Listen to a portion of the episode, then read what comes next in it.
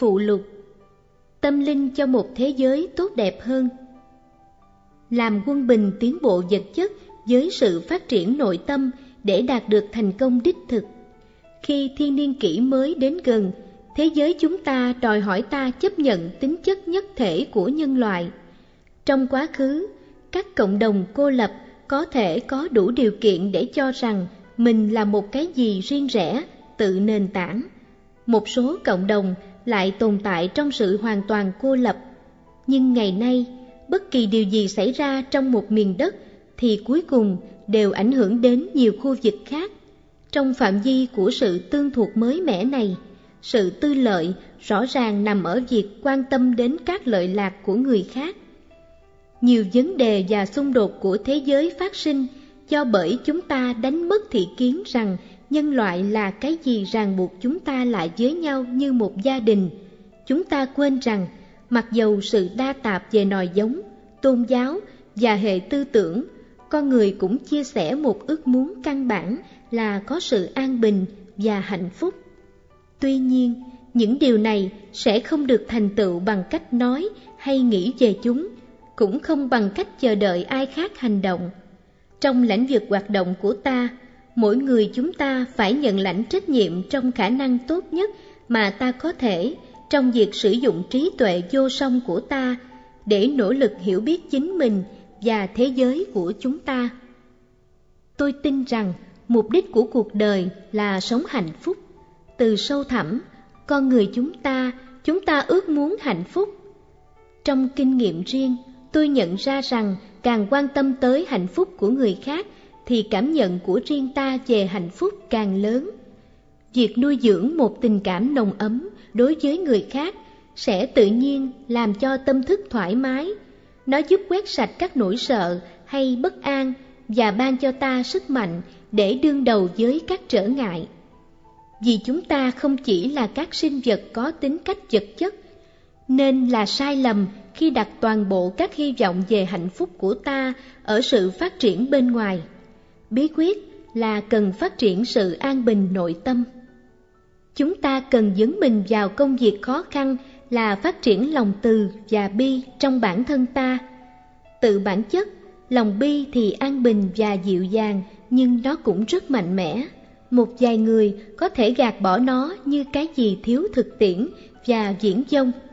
Nhưng tôi tin rằng việc thực hành lòng bi mẫn là căn nguyên đích thực của sự thành công.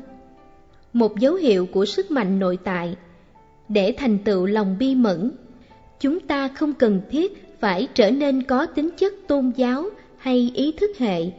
Chúng ta chỉ cần phát triển các nhân tính căn bản của mình.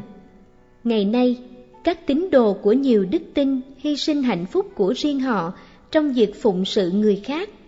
Các truyền thống tôn giáo khác nhau rõ ràng có sự ràng buộc giống nhau này cũng như có một ý thức trách nhiệm có tính chất thế giới. Tôi tin chắc rằng lòng dị tha này là mục đích quan trọng nhất của toàn thể thực hành tôn giáo.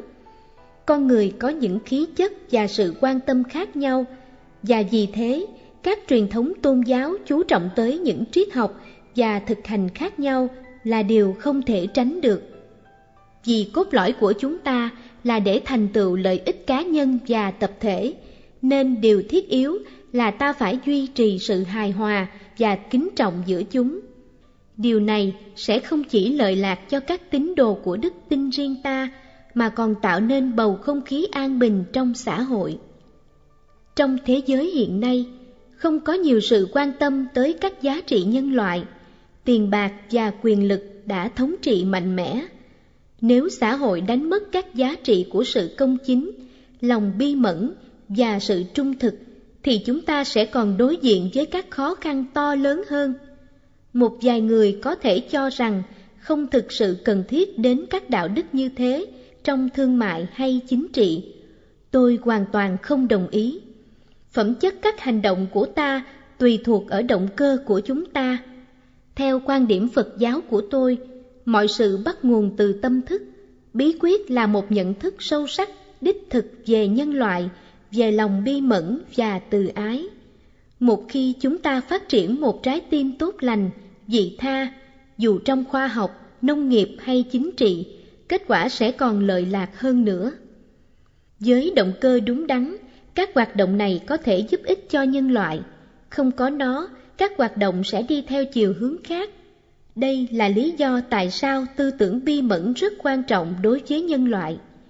Mặc dù không dễ dàng đem lại sự chuyển hóa nội tại, khiến phát sinh lòng bi mẫn, một cách tuyệt đối, nó đáng để ta nỗ lực. Chúng ta cố gắng để cải thiện tiêu chuẩn sống của ta, đó là điều tự nhiên, nhưng không phải với bất cứ giá nào, càng đeo đuổi sự lợi lạc và cải thiện vật chất mà không biết rằng sự hài lòng đến từ sự phát triển nội tâm. Các giá trị sẽ biến mất khỏi cộng đồng của ta.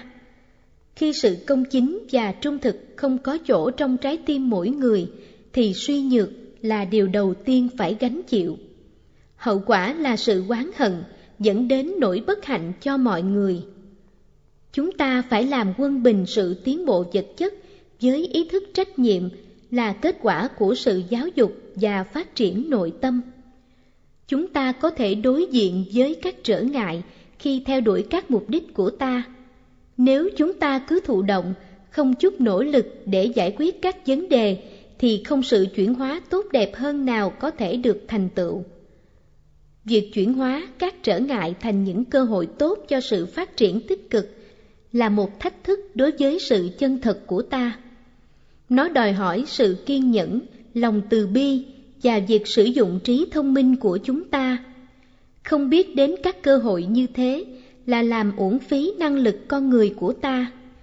Cực kỳ quan trọng là nhận thức rằng càng gặp sự khủng hoảng trầm trọng thì ta càng cần kiên nhẫn lớn lao hơn. Trên tất cả, chúng ta không được đánh mất sự quyết tâm của mình. Đây là một thế kỷ bị hư hỏng bởi xung đột và chiến tranh.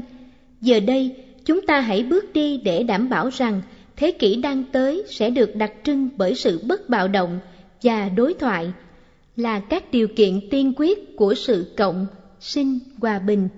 Trong bất kỳ xã hội nào cũng sẽ có các dị biệt và mâu thuẫn, nhưng chúng ta phải phát triển đức tin rằng sự đối thoại và tình bằng hữu là một chọn lựa có giá trị đối với sự bạo động. Điều tất cả chúng ta cần khi tiếp cận thiên niên kỷ mới này là một ý thức được nâng cao về trách nhiệm toàn cầu. Đạt Lai Lạt Ma thứ 14 Trích tạp chí Asia Week Tháng 11 năm 1999 Thực hiện bởi Trung tâm Diệu Pháp Âm Chùa Khuôn Việt đường Phạm Văn Hai, quận Tân Bình, thành phố Hồ Chí Minh.